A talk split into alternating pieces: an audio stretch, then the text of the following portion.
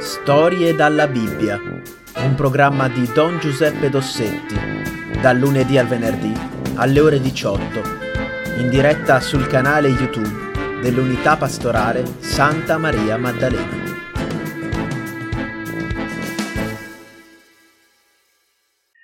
Però oggi eh, raccontiamo una storia che fa parte della grande storia che è la storia della passione di Gesù.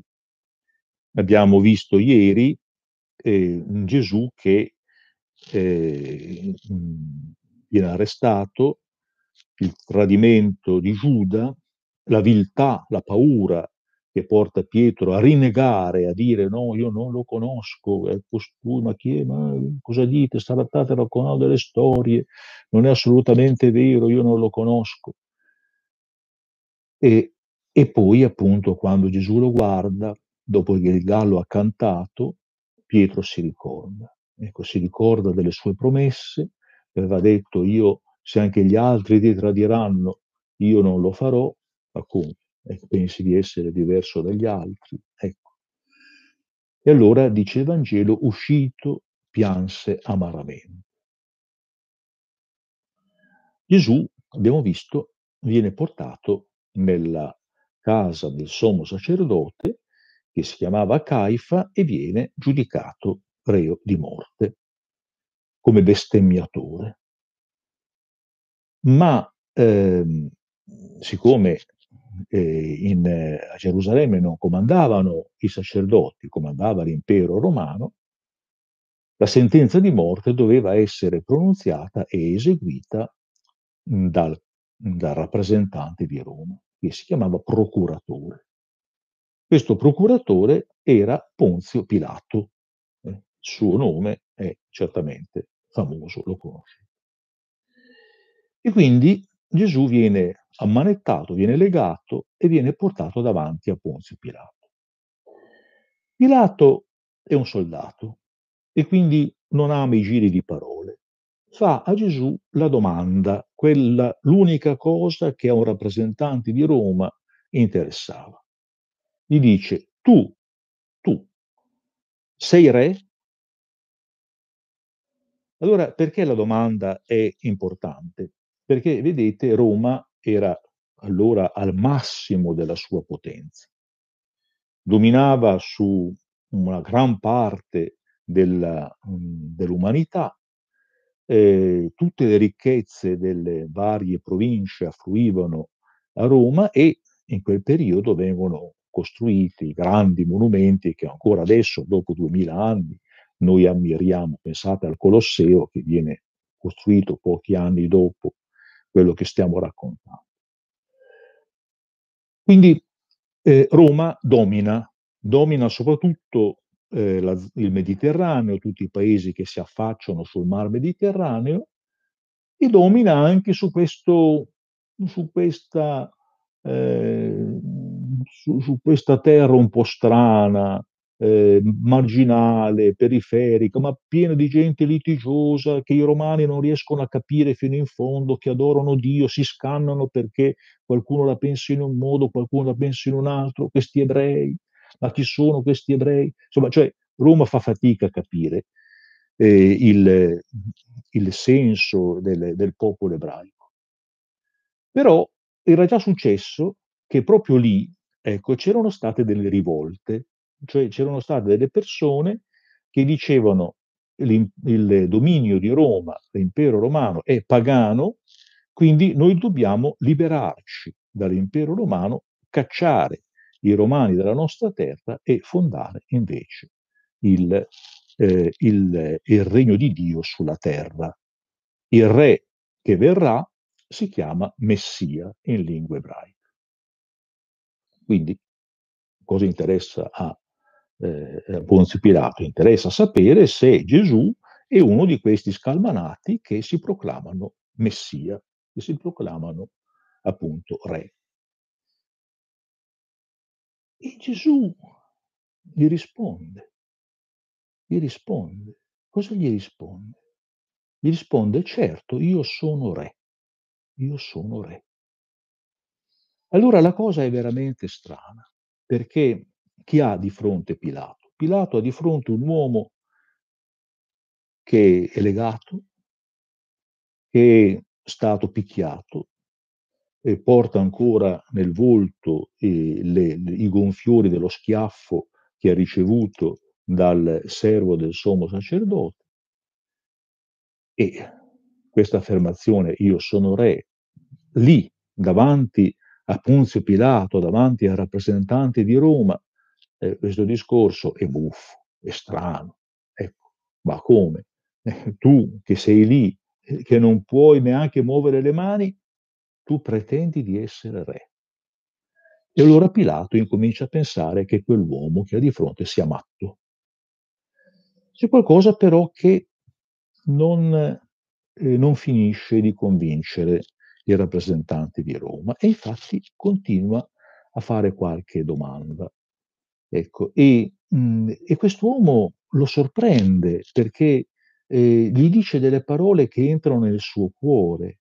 Ecco, dice: "Ma tu pensi che, ehm, se io volessi, se l'avessi chiesto al Padre mio, non avrebbe mandato 10 legioni di angeli?" E le legioni erano le grandi unità come le nostre divisioni, ecco, 10 legioni di angeli per difendermi. Ecco, e tutte le tue armi a cosa sarebbero servite? Quindi, ecco, è un uomo che, ehm, pretende di essere in qualche modo in collegamento con la divinità. E Pilato incomincia a avere paura. Poi la sua paura in continua quando sua moglie gli manda un messaggio. Lo chiama in disparte e gli dice: "Guarda, io questa notte ho sognato quell'uomo che hai davanti a te. Mi raccomando, ecco, non non condannarlo." E allora, ehm, ancora di più Pilato si allarma: "Ma questo personaggio chi sarà mai?" Allora, ehm, inventa una ehm, un ehm, inventa una cosa, ehm, per liberarsi della questione che insomma incominciava ad essere per pesante per lui. Dice: "Benissimo, sei re? Okay. Allora ti faccio assaggiare il potere di Roma." Lo consegna ai soldati. Cosa fanno questi soldati? Soldati crudeli, ecco, che non vedono l'ora di divertirsi un po'. Ehm, questi soldati prendono Gesù e lo flagellano. La flagellazione era, mhmm, fatta, ehm, con delle fruste che però avevano in in fondo alla alla correggia questi queste questi pezzi di corda. Ecco, c'era un manico da cui partivano una decina di pezzi di corda, in fondo alla coda c'erano dei pezzettini di piombo. Quindi immaginatevi quando un soldato con tutta la sua forza, mhmm, ehm, flagellava un condannato, questi pezzi di piombo lasciavano delle ferite terribili, ecco, e e quindi non 1 o 2 o 3, ma decine di colpi vengono inferti a Gesù. Poi quando l'hanno flagellato per bene, lo mettono sopra a una seggiola, gli prendono un mantello rosso, glielo mettono addosso, e questo è il manto del re, e poi, ehm, una corona di spine. Prendono un ramo di spine, ce ne sono tanti ancora adesso in in in Palestina, fanno una corona e gliela calcano sulla sulla testa. E poi perché appunto fosse ben piantata, con un bastone, ehm, con una canna, ehm, gliela gliela battono sulla sulla testa. E per i grandi dico che nella sindone di Torino, che è il lenzuolo funebre nel quale Gesù ha lasciato la l'impronta del suo corpo, ecco, si vede proprio molto bene la colatura di sangue che viene appunto dalla ferita di queste spine. Detto questo, Pilato se lo fa portare di nuovo davanti e lo presenta alle folle. Intanto la gente si era tutta radunata davanti sua ehm, al suo palazzo e dice: "Ecco il vostro re." Li prende in giro, li vuole prendere in giro: "Guardate che re, ehm, costui ha detto di essere re e vuole opporsi a Roma, a Roma. Ecco, come appunto una, una formica che volesse combattere contro un elefante. Ecco, guardate che fine fanno quelli che si oppongono a Roma. Allora la gente dice no, non lo vogliamo. E, e, allora Pilato si ricorda, anche perché insomma, alla fine poi Pilato capisce che Gesù è innocente, che magari lui pensa ancora che sia un po' svitato, ecco, eh, però Pilato insomma lo vuole, lo vuole liberare. E allora cosa inventa? Dice, ecco, mm, c'è la tradizione per Pasqua che io vi liberi un condannato. Scegliete voi. C'è un condannato famoso, un certo Barabba, ecco, che è stato condannato perché ha fatto una, eh, una rivolta e ha ucciso un soldato romano, e dall'altra parte c'è Gesù. Chi volete che io liberi? O Gesù o Barabba? E la folla dice, Barabba, Barabba. E cosa devo fare di Gesù? Ecco, e la folla grida, crocifiggilo, crocifiggilo. E allora Pilato, vi ricordate cosa fa? Chiama un servo, gli dice portami un bacile d'acqua, si lava le mani di fronte a tutta la folla e dice io, le mie mani sono pure del sangue di quest'uomo, la responsabilità è vostra. Come la responsabilità è vostra? È anche sua, ecco, ovviamente. Lui poteva benissimo dire Gesù non è colpevole e quindi ecco, non, non scherziamo con la vita di un uomo. Ecco, per lui è un vigliacco, non ha il coraggio di opporsi alla folla, si lava le mani. E allora consegna Gesù ai soldati perché lo crocifiggano. Però con un ultimo eh, scherno, cioè volendo ancora una volta umiliare gli ebrei, cosa fa? Ecco, quando Gesù viene condannato, si mette, fa mettere un cartello sulla croce dove c'è scritto Jesus Nazarenus Rex Judeorum, e con le iniziali INRI, lo trovate anche in molti crocifissi, la presentazione del crocifisso, che vuol dire Gesù Nazareno, re dei giudei, per dire guardate, eh, guardate che bel re avete. Eh. Roma è molto più presente di quest'uomo, quest'uomo è un poveraccio, ecco, e ha avuto eh, il... Eh, avuto eh, l'assurda idea di contrapporsi a Roma. Il fatto è che l'impero romano è finito e Gesù invece è ancora presente nella nostra vita. E allora la domanda è questa. Gesù, ecco, che è presente nella nostra vita, che cosa vuol dire? Ecco, allora è veramente il re, ma è il re in un altro modo, ecco, non nel modo che normalmente la gente pensa. La gente pensa che essere re vuol dire essere ricchi, potenti, forti. No, Gesù non è potente, non è forte. Gesù ha le braccia aperte, inchiodate, ma quelle braccia inchiodate che cosa dicono? Io vi abbraccio io vi abbraccio.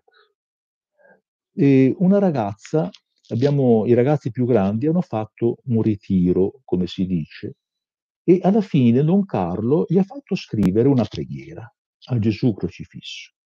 E questa ragazza ha scritto, chi come noi ha un Dio che si possa abbracciare? È vero, è vero, è molto bello. Noi possiamo abbracciare il nostro Dio ma prima lui ha abbracciato noi.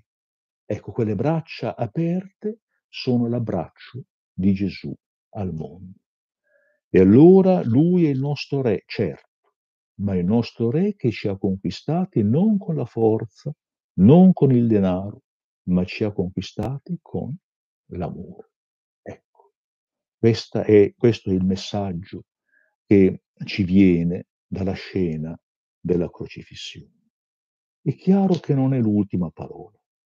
L'amore vince, in quel momento sembra che perda. Ecco, ma la croce di Gesù è il segno dell'amore che lui ha per noi, immenso.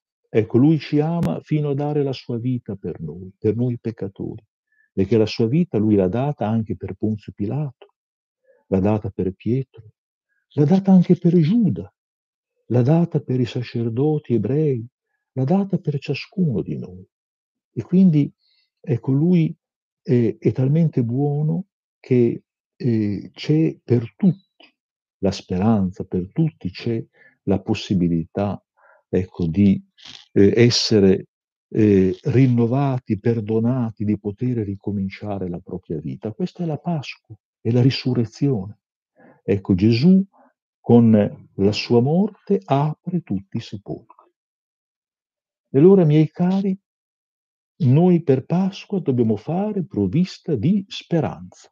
Ecco, questo è il messaggio che ci viene dalla, dalla Pasqua, fare provvista di speranza. La vita vince, non la morte. Ecco, quella che sembra la vittoria della morte in realtà è la sconfitta della morte, perché è la vittoria dell'amore. Ecco, ci fermiamo qui. E allora eh, che cosa faremo nei prossimi giorni? Dunque, allora giovedì, eh, ormai lo sapete, giovedì si ricorda la, eh, l'ultima cena e quindi la lavanda dei piedi, magari in casa potete fare un piccolo gesto, c'è scritto come si fa nel sito della parrocchia. Eh, e poi alle 21, alle 9 facciamo la messa in, come, come adesso, in streaming, come si dice, in diretta. Venerdì ricordiamo la croce del Signore, sabato notte invece, ecco, noi eh, facciamo eh, la veglia. Prima però, a cena, col papà, la mamma, i fratelli più grandi, dovreste fare quella piccola liturgia, cioè quel piccolo rito pasquale che troverete nel, nel nostro, nel sito della parrocchia, in cui noi facciamo come gli ebrei, ecco, solo che gli ebrei si fermano a Mosè e noi arriviamo fino a Gesù. Ecco. Però facciamo come loro ecco, mangiando la cena, eh, la cena dell'agnello e ricordando le grandi opere di Dio, grandi quelle che ha fatto eh, prima di Gesù, ma ancora più grandi quelle che ha fatto eh, appunto attraverso Gesù. E poi, ecco, ci sarà la veglia pasquale, durerà un'oretta, e lì vi chiedo di fare una cosa, di prendere una candela, un lumino, e di metterlo sulla finestra. Perché eh, la luce, eh, la luce è simbolo di vita, ecco, noi dobbiamo eh, dire al mondo, a noi stessi prima di tutto, ma poi a chi, a chi guarda, dire al mondo, ecco, guardate, noi crediamo nella vita, ecco, noi crediamo nella vittoria dell'amore, noi crediamo nella luce, che vince le tenebre. Allora mi raccomando, sabato, quando finite la cena e iniziamo, o anche prima, anche quando iniziate prima della cena, mettete una candela, un lumino fuori dalla finestra per dire al mondo, ecco, la, la vita ha vinto, ecco, la morte è stata sconfitta. Bene, a questo punto io vi saluto e eh, riprenderemo dopo Pasqua. Ecco, dopo Pasqua non tutti i giorni, ecco, perché insomma forse vedete un po', un po' troppo. Ecco, però un paio di volte alla settimana, adesso state, guardate bene sul sito, quando appunto eh, eh, dopo Pasqua, guardate sul sito, e vi diremo in, in che giorni, un paio di volte alla settimana, continueremo questi nostri incontri per raccontare le storie della Bibbia. Buona Pasqua e arrivederci in, queste, in questo modo qui durante questi giorni santi.